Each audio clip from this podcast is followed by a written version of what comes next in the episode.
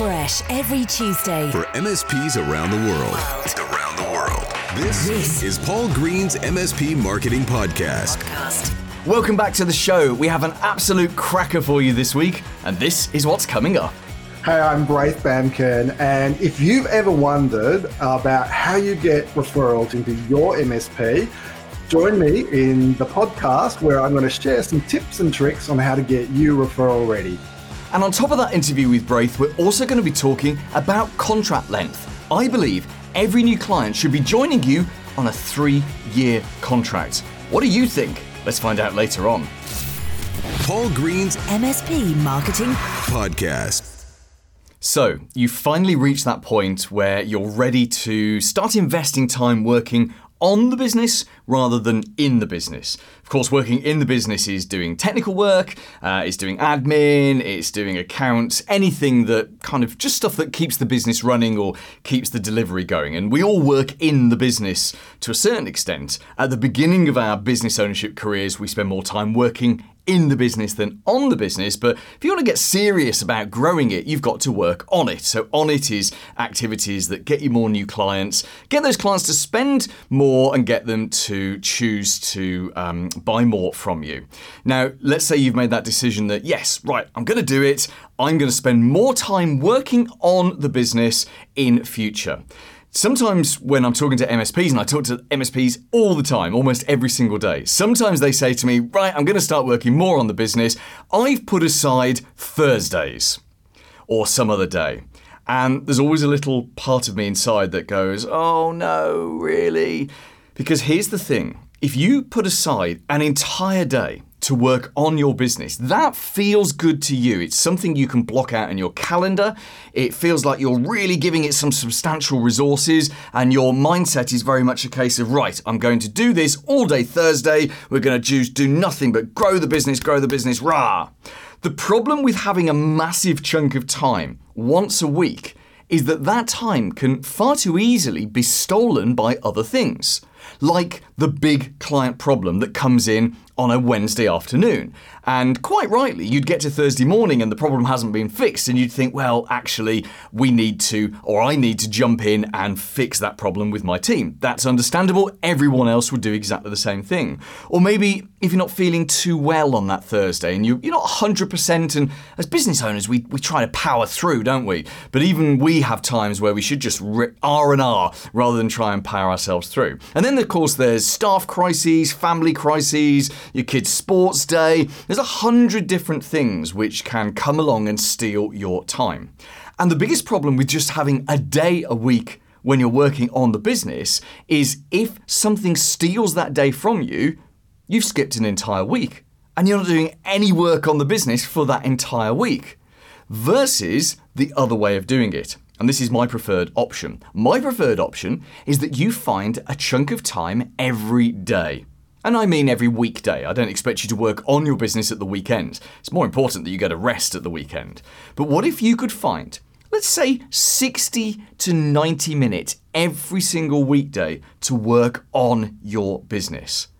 Of course, you're going to lose some of those 60 to 90 minute sessions. Of course, you are. All those things I was just talking about are going to come and steal those 60 to 90 minute sessions from you. But Here's the thing if you lose today's session, you can pick up again tomorrow. If you lose tomorrow's session, you can pick up again the day after.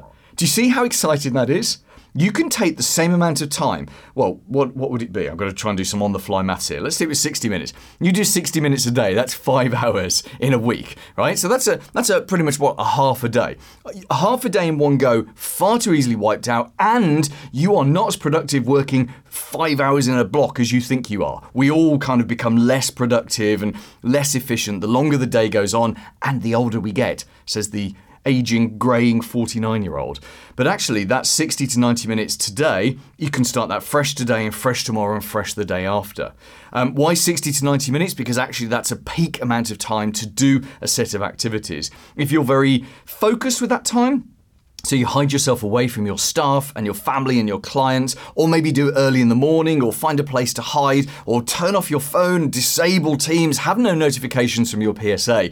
It's surprising what you can get done in that time, particularly if that 90 minutes is a maximum. You say to yourself, I'm only going to do 90 minutes and then I'm going to stop. And the beauty of that is you've got a deadline. And when you've got a deadline, you work up towards that deadline. It's like when you go on holiday or on vacation, isn't it? And the day before you go, the last working day, you get like six days worth of work done in that day. I know you're exhausted, but the reason you do it is because you've got an immovable deadline, which is, hey, I've got to switch off at seven o'clock tonight, got to pack a suitcase and drive to the airport. And very rarely do we miss that kind of deadline. So if if and when, as you're starting to plan working on your business more, please, please, please tackle that in small chunks. And those small chunks, 60 to 90 minutes every day, it's a much more robust way of doing it than trying to do it all in one big day a week.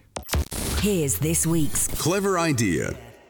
Amazing news! You have got a brand new client. You've done all the hard work, you've generated the lead, the lead turned into a prospect, you had a Zoom call with them, you went out and did a sales meeting, you did an in person proposal, and you had a scheduled follow up. That, by the way, being an ideal sales sequence. And you just got the call or the email from your brand new client saying, Yes, we're in, the price is good, we like you guys, we think we're a good fit, let's do it. Amazing, right? Here's the question. How long are you going to ask them to commit to you? How long is your contract length? Do you ask for 12 months? Do you ask for longer? Do you even have a specified contract length or do you just do it on a month by month basis? Now, before I start talking in this bit, let me first of all say there is no right or wrong way to do this. There is only the way that's best for you. However, saying that, if I was advising you, I would always advise you to ask for a fixed length contract. And ideally, you would ask for at least two years, possibly even three years. And yes, MSPs do this. I know of a number of MSPs that do ask for three year contracts.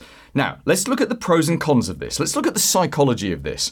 From your point of view, if you ask someone to make a three year commitment to you, you are saying to them, We are so good at what we do that we are very happy being committed to you for three years. And here's the thing, Mr. or Mrs. New Client, we want you to make a commitment back to us for an equal period of time.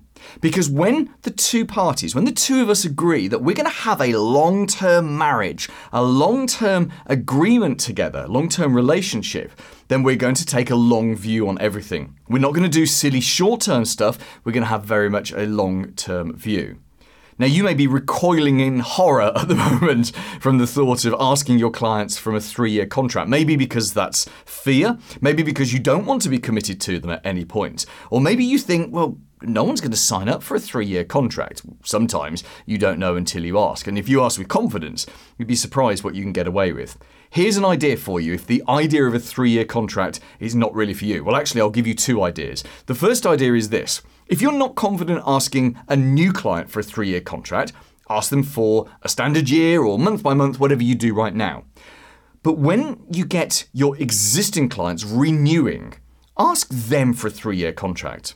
Because let's say you've got someone who's been with you for, let's say it's two or three years already. So every year they sign a new contract. And you say to them, hey, we would like you to sign a three year contract, please to commit us to you, to commit you to us, and also it fixes in your price for three years. And I know you need to think through the economics of that, or maybe maybe the contract has a price rise every 12 months. So just that the fact they're in a three-year contract doesn't make any difference to the actual money coming in. It's going to go up every year. In fact, that would be a smart way to do it. So that's the first idea is to just make it easy on yourself by asking someone you already have a relationship with to try that.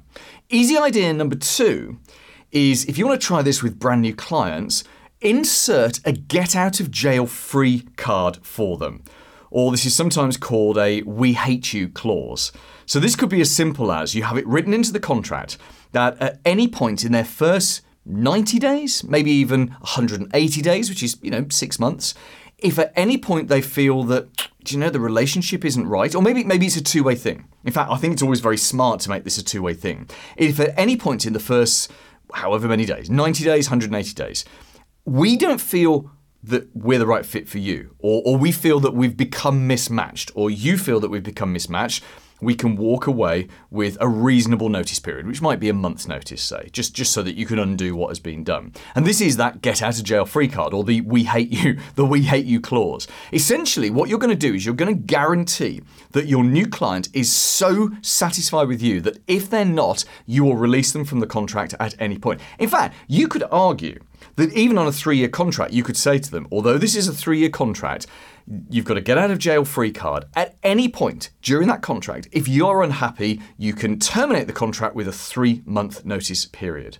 And I know that goes against the point of having a three year contract. And I'm sure any lawyer listening to this would have a complete meltdown and seizure. But what I'm talking about here is the psychology of getting people to commit to you. We are de risking it for the client. We're asking them to make a three year commitment, but we're saying to them if it doesn't work out for whatever reason, you can walk away with a reasonable notice period for such a long contract. Because here's the thing if you had a client and they'd signed a long contract and a year in they said to you, guys, you're just not the right people for us we're not very happy with you, the service levels aren't right, your strategic advice isn't good. Th- this wouldn't be a surprise to you, would it? It's a 99% chance that you would know that there was a problem, right? Because we the work that we do with people, particularly when we're close working them and what you do, you pick up when there's a level of dissatisfaction. And actually, the chances are that a client that isn't happy with you is probably a bit of a nightmare client anyway right? So if a nightmare client, someone came to you and said they weren't happy, even if you were in the middle of a contract, what would you do? You'd release them from that contract, right? Of course you would. Most businesses would. And this is why, well, most businesses would unless they were going through a process of selling the business, right? Those companies that are locking you into three year contracts or locking people in three year contracts and, and absolutely will, they, they must be honoured, whatever there's a, there's a different strategic reason for that. But for the average MSP like yours, if you lock someone into a three year contract and they're unhappy, of course you'd let them go because you don't want to have the hassle and the hell of servicing an unhappy client for the remainder of their contract. So if you're willing to do that anyway, we call that a hidden guarantee. It's a silent hidden guarantee that if they're unhappy, you would make them happy by letting them go. So therefore, you might as well make that uh, a reason to join your MSP. Do you know what? You could take on 100 clients on that basis. One of them will trigger that unhappiness guarantee. The other 99 won't because they have walked into the relationship thinking, actually, these people are so reasonable. Let's try these people. Let's go with them. We can always walk away from it if it doesn't work. So, what length contract do you ask for now? And more importantly, are you brave enough to ask for a three year contract? Paul's Paul's blatant plug. blatant plug. Would you like to see something sneaky, kind of behind the scenes? Now, if you're listening to this podcast and it's audio only, the next five seconds is going to mean nothing to you. But if you are watching this on YouTube right now, let me reveal some magic. Producer Simon, show the green screen. Ta da! Yes, I'm actually filming this in front of a green screen. It's a brand new studio setup that we've had uh, put in place in my house uh, here in Milton Keynes in the UK, and it's pretty dominant. It dominates my office. I've got these amazing lights and a green screen behind me and a microphone up there, and we've taken a lot of time uh, throughout this year to get this setup absolutely spot on. The reason we've done that is we are tripling down on our YouTube content. We've got some pretty good content on there right now, but we've been on some training courses, we've learned about storytelling, we've got some great new resources coming in, and we're doing some amazing things with our editing. And the reason we're doing that is to produce better YouTube videos for you, to keep you entertained. So when you're kicking back with a beer on a Friday night and you don't want to read a magazine or scroll through something on your phone, you can watch me on YouTube. That sounds like fun, doesn't it? Yeah, many of my friends wouldn't think so, but hey, if you want to see what content we've got right now, we haven't released any of the new stuff yet. The new stuff is coming very soon. But if you want to see what we've got for you right now, you can kill hours while learning about how to grow your business at youtube.com slash MSP marketing. The big, Big interview.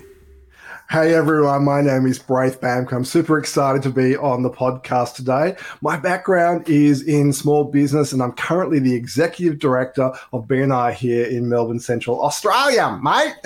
welcome, welcome. We scour the globe to find the very, very best experts and we found you, Braith, because we want you to talk today about getting referrals. Now we're going to talk about BNI later in the interview because it can be a very powerful tool, particularly for MSPs. But mm-hmm. the big picture, the big reason we want you here is to talk about referrals. How do you get more referrals? How do you qualify them? How do you get people to refer you in the right way? Before we get on to that, let's let's hear a little bit of background about you. So you're not an MSP, but you you now, as you say, you own uh, the I think it was the biggest BNI franchise in Australia. Yes. Uh, you were telling me before the interview. So how did you get to this point? What's your background? Well, I started out in the telco world, so I do have a little bit of a techie understanding, but I was in the sales and marketing area of that. And I worked, I was actually around uh, with Nokia before Nokia was cool. I was there when the first little tiny phones came out, the 3 Series. Um, I don't know if your guest may remember this. There was a little game called Snake. We had a three hour training session in the late 90s on how to use Snake. So that's how old I am in the tech world.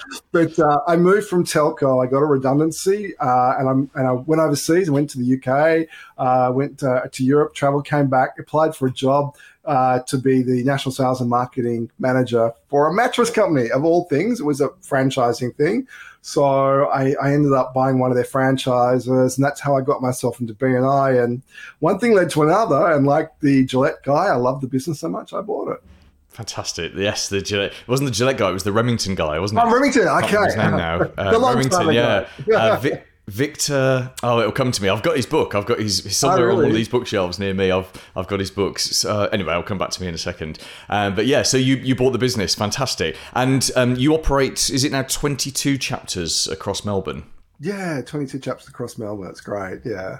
So you must be getting, you must be attending a lot of early morning meetings and eating a lot of breakfast. I have to say, I have a really great team, so I'm pretty good. I don't go to more than two or three a week, and these days I actually don't eat breakfast because I think I've eaten more cooked breakfast than anyone on the planet. So these days I just give it a miss.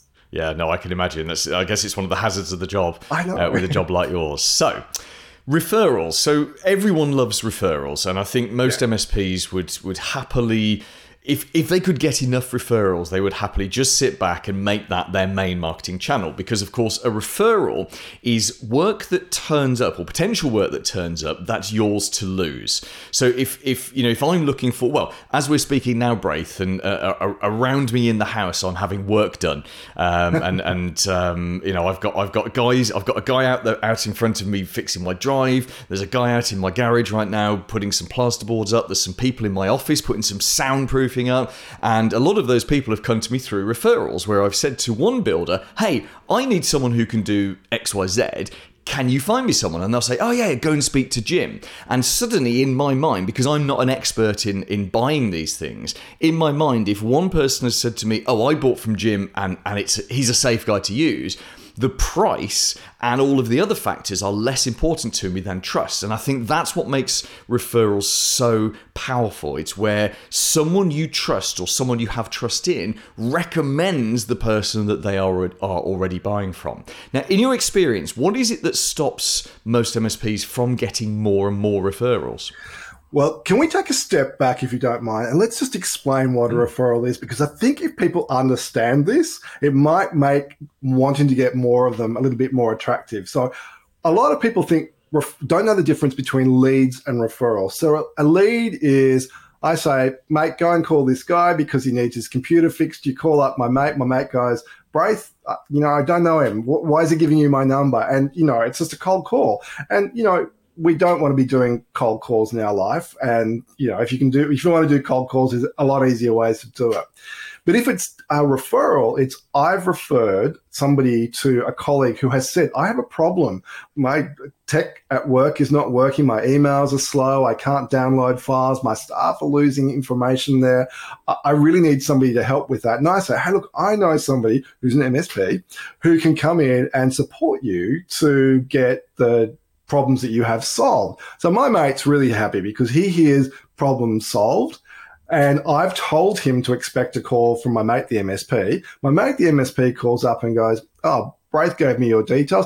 Great, I've been expecting your call. Blurt, this is my problem. So instantly you've got a warm introduction. They're expecting your call and they want to do business with you it's a triangle. And if you think about the, the, sides of a triangle, if I'm up the top, I have trust with my mate with the problem computer and my mate, the MSP supplier.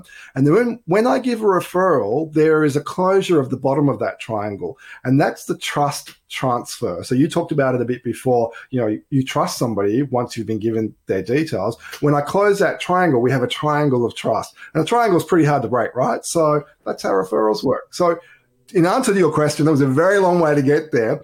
If you can solve people's problems, and that's all a referral is solving someone's problems, and you have been given a warm introduction, you don't have to sell anymore. It is simply a how do I help you to get your problem solved? It's a really nice way to do business. It is. It's a beautiful way to do business. And what's wonderful about the answer you've just given is I can ask the same question again, which is now you've explained to us why referrals are so powerful. And I love the concept of the triangle of trust. I will be stealing that one. Thank you. Or adapting it anyway. Um, why, why, what stops MSPs from getting more referrals? Well, well, firstly, they don't know who to ask for. So a lot of times, if, if I don't know how to help you because you haven't explained it to me. I can't introduce you to somebody. So I've got to have a relationship with an MSP, and that MSP has to uh, be training me effectively on how to introduce them. So that takes time. Trust takes time, and you need to invest in in the relationship. So a lot of people think that I meet you once for lunch and you're going to open up your little black book and off we go. You're going to have all your connections. But I don't know about you, but I know a lot of people and I'm really, really, really tight with my network because if I refer you and you don't do a good job, they don't care about you. They care about me. It's me that's done the bad thing. So our reputation mm. and our relationship has been diminished.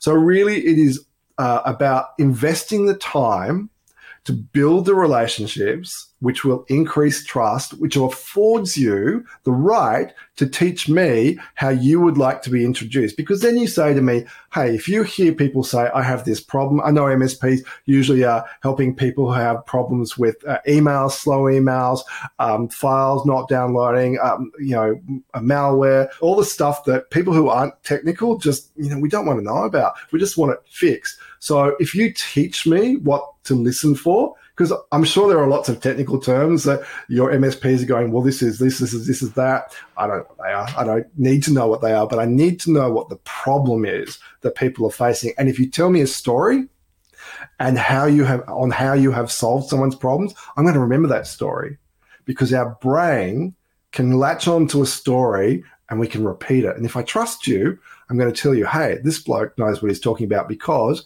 and I share the story.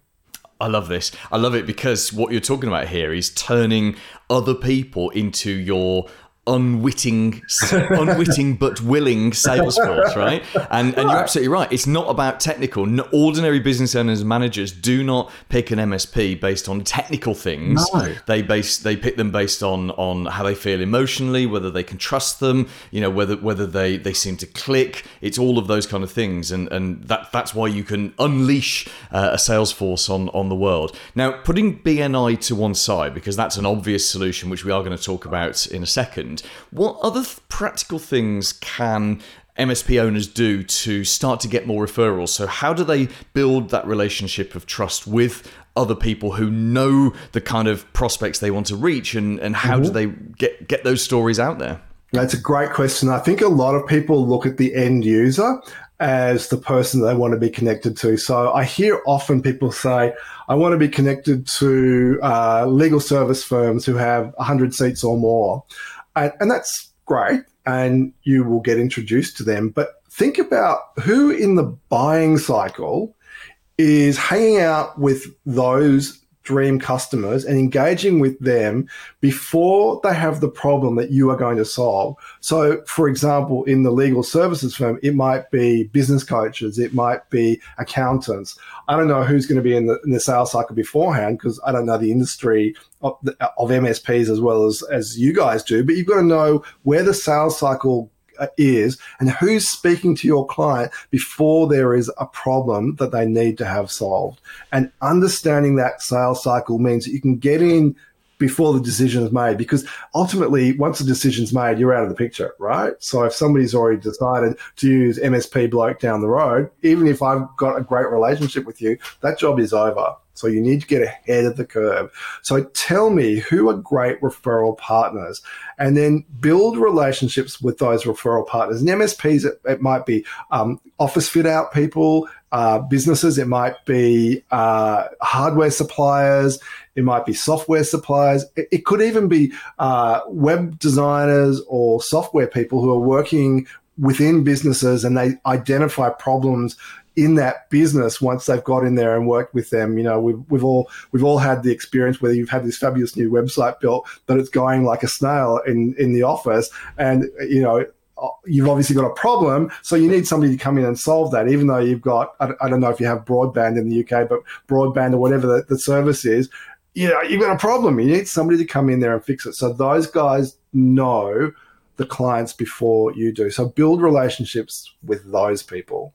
Yeah, yeah, exactly. Uh, just just of interest, here in the UK, we have dial-up, so we have to dial a number and put the put the phone sort of into a receiver, and it goes beep, oh, beep, beep, beep, like that. I am joking. Yes, we yes we have. I'm broadband. thinking of a smart comment to make, but I don't think I will.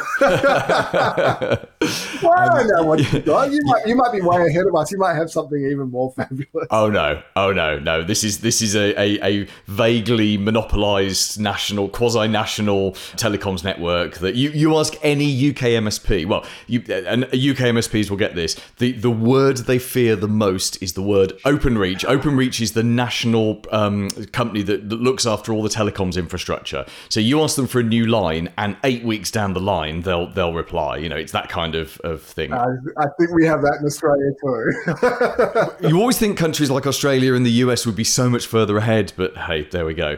You, you're absolutely right. Find other people who know that there's likely to be a change or a problem coming. So yeah. uh, you, are right to say web web design agencies. Web design agencies are an amazing source of referrals because someone will say to their web design agency, "Hey, you guys do computers. Can you help us with ours? We've got this problem." Yeah. And of course, web design agencies they don't even know how to do email properly, right? right. So how, how would they know to do anything else? So you know what makes that really powerful is if you help those people to solve their clients' problems, it makes them more sticky so, you know, if they have a client saying, Hey, we need this problem solved and you can be introduced really quickly to solve that problem, everyone is a winner. So often people think, well, why would they refer me? Well, the reason they will refer you is because they want to help their clients make them look good as well. Yeah, exactly that. In fact, you're you're making their lives easier, and and the reward that you get for that is they, they will push work your way, and that, yeah. and that can work both ways as well, which sure. is which is pretty exciting. Yeah. Okay, let's talk about BNI. So uh, you loved it so much, Victor Kiam. That was the name. Oh, that I you are right. That, was the, that was That's the Remington guy. And if, if, you don't know this story, there's um, a series of adverts which you can find on YouTube from the 1980s, starring this guy called Victor Kiam, who's using a Remington shaver, and he said. Um, I love the company so much, I bought it, which is true. He actually did buy the company, and there's um his his autobiography which came out in the 80s. I've I've got a copy of it somewhere. You can get it for it's about 50 60 dollars on eBay, uh, and it's an amazing uh, story of how he he basically risked everything. He sold he was just a kind of a mid level executive in a normal corporation, and and leveraged every possible cent he could to buy this failing Remington company, and then turned it around. It's a great story. But yeah, so you bought you bought the franchise. Yes. Um, you, are obviously BNI through and through. Cut you, you bleed BNI now. Uh, BNI. Now I've I've done. I did a couple of years in BNI in 2005, and that was with a different. you make it sound like a sentence. pretty pretty. not a sentence at all. Um, I enjoyed my I enjoyed my years. So I, I when I was looking for general marketing business, it worked very well for me. And then I discovered the power of verticals and niching, and I went off down a, a separate route, and and I, I went down the healthcare route. And at the time, I was looking for veterinarians and opticians or optometrists and dentists, and they they weren't in BNI, so I, I didn't reach them.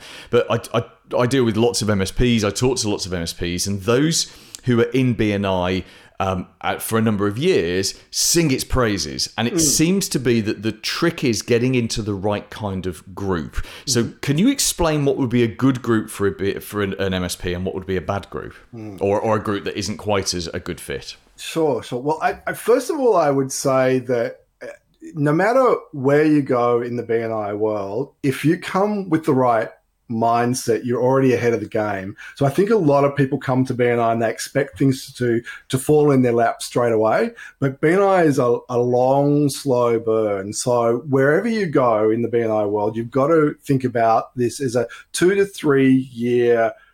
You know, think of it like an apprenticeship. You will get business along the way, but it takes time for that pipeline to fill up. And what you're looking for is people in a chapter that are natural referral partners. So we talked before about the software people, the web people, the accountants, the business coaches, people who are speaking to your clients before they need your product or service. So we call them in BNI contact spheres. Uh, so they're groups of people that share the same client and but don't compete and they're on the same side of the buying cycle. So that's that's where you go. But what I will tell you about any BNI chapter, if you walk in the room and you feel comfortable with the people that are in the room, it doesn't matter whether or not you've got your natural referral partners in there because you can you're trying to tap into the people in the room whose networks you want to access. And if you feel comfortable with the culture, you're always going to be ahead of the curve because the cult, every BNI chapter around the world in every language is the same agenda and process, but they're all different because human beings come hmm. together in groups and they create a culture. So you want to be in a room where you feel the right cultural fit for yourself. Yes. So I guess that would mean a group where you've got a CPA, you've got a lawyer, you've got other other people who are talking to B2B clients. Whereas Yeah. if you've got a group that's perhaps more based around trades, so where you've got um, you know a, a, a plumber, a builder, uh, a carpenter, that you, you can see that there's a I don't know if this is a concept within BNI or just in my head, but almost like affinity groups. So carpenters and builders and carpet fitters, they're, they're all dealing with the same kind of people who are looking for people like them, and the same with accountants, web designers, all of that kind of stuff. A, a lot of MSPs struggle to find an empty chapter because Yeah. the the IT seat has been Yeah. filled so Yeah. early on. Yeah. Um, I mean, I, I guess with that, you, you have to just get to know the chapter director and of the local area and, and look for new chapters opening up in the future. Well, there's always opportunity. People come and people go. Like things happen in their businesses, their lives. They get married, they move house, they sell their businesses, all sorts of stuff. So there's always opportunity to to join a BNI chapter. So you know, I, I'd make myself aware of what's around you and make myself aware of who uh, you need to speak to to get in there. Simple as that. Simple Simple, as as that. that. So essentially, play play the long game, and you'll find a way in. Yes. Yes. Okay. Braith, thank you so much for coming onto the podcast. Been, I've had a blast with you today. Um, it's been absolutely great fun. Now, I know that you have uh, a ton of resources on your website as well to Yep. help business owners, not just people involved with BNI, but business owners around the world and MSPs. Tell us, tell us what you've got available and how can we access it? Look, I've got a really cool free course. It'll take you about just over an hour plus a bit of time to invest in filling out the documents. It's called Three Steps to Get Your Business Referral Ready Today. So if you're brand new on the networking referral game, this will give you a really easy way to collect your thoughts and help you to prepare for the journey of generating referrals in your business. And even if you don't go down the referral pathway, it will help you get clear about how to communicate what it is that you want in your business, because that's ultimately what will set you apart from your competitors. Awesome. And give us the website address. So it's Braith Bamkin, that's B R A I T H B A M K I N dot com. Paul Green's MSP Marketing podcast. This week's Recommended Book. Hi, I'm Craig Andrews. I'm a marketing consultant that specializes in building rapid trust for high ticket sales. And the book that I want to recommend has been so transformative for me. It's called Predictably Irrational by Dan Ariely. And what he talks about are predictable ways that we make irrational decisions and how you can use those to benefit your marketing. Coming up. coming up next week. Hi, I'm Jake Gregorich, and I'm going to be on Paul Green's marketing podcast to talk about what the biggest challenge is in the MSP industry, which, in my opinion, is new logo growth and how to address those challenges to, to help grow your MSP business.